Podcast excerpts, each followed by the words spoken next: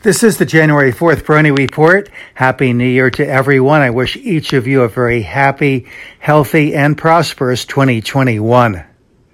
Of course, as we begin the new year, it is customary to present uh, outlooks uh, for the year ahead, and that means trying to target where the Dow might be by the end of the year. But as a recent uh, New York Times article pointed out, market prognosticators do not have exactly a stellar record in terms of predicting the future for the market uh, indices, and uh, many fell short uh, last year in their predictions. And that has really been the case, I think, more often than not. So I think I want to stay away from that trap in terms of picking an absolute level uh, where the market might finish. For 2021, I'd rather take it as it comes and present uh, my my uh, shorter term outlooks along the way. Uh, I do think that uh, we are going to see uh, the market higher by the end of this year, but maybe not quite to the levels that some are expecting.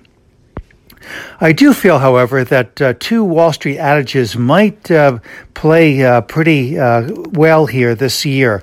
The first being that uh, as goes January, so goes the year. So I think that uh, the January market could really give us a good indication of the tone and basic direction of the market for the year. And I do expect January to be a, a good month for the market uh, January 2021. Another adage that I think will apply uh, for 2021 is uh, sell in May, go away. Now, that uh, again doesn't mean that I think that uh, one should uh, sell uh, across the board and and get out of the market uh, in May.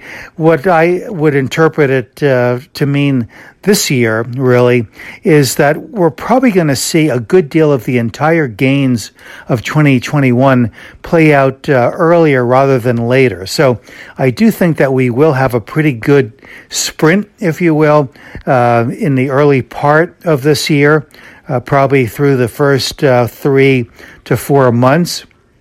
And then I think we will go uh, through an intermediate consolidation that could last months. And then I think uh, the end of the year could uh, finish uh, pretty well also. Um, my basic uh, outlook, though, as far as uh, where the uh, Dow could be this year, is probably a little bit short of some of the more uh, robust forecasts that some are making. So I'm not so sure that we are going to see a 35,000 or a 36,000 uh, Dow in 2021 but I think that we are going to move uh, toward those levels.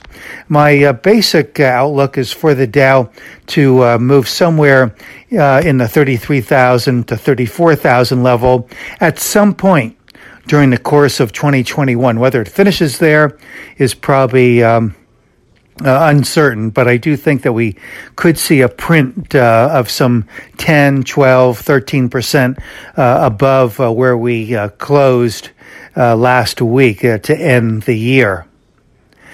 I also don't see a big change in the market's uh, leadership. So I think that the um, the three core uh, leadership categories that I've been mentioning pretty regularly, and that have certainly evidently been the uh, leadership uh, for the market over a long stretch of time. Consumer discretionary, healthcare, technology will continue to be among the leadership. But I do see a couple of areas here that look really interesting to me as we begin 2021, uh, areas that really could show good relative strength leadership. They include agriculture, biotechnology, financials, and metals and materials, not at the expense of these other categories and some others that I didn't mention. Uh, so I think they will be in addition to. So still a pretty uh, expansive market in terms of sector participation. And that is a good thing. This is Gene Peroni at Peroni Portfolio Advisors. All expressions and views presented on this podcast are the opinion of the commentator and may be subject to change. AAM makes no recommendation as to the suitability of any investment and may make a market or have financial interest in any security or sector discussed. Past performance is no guarantee of future results. Investors should consult a financial professional before making any investment decision.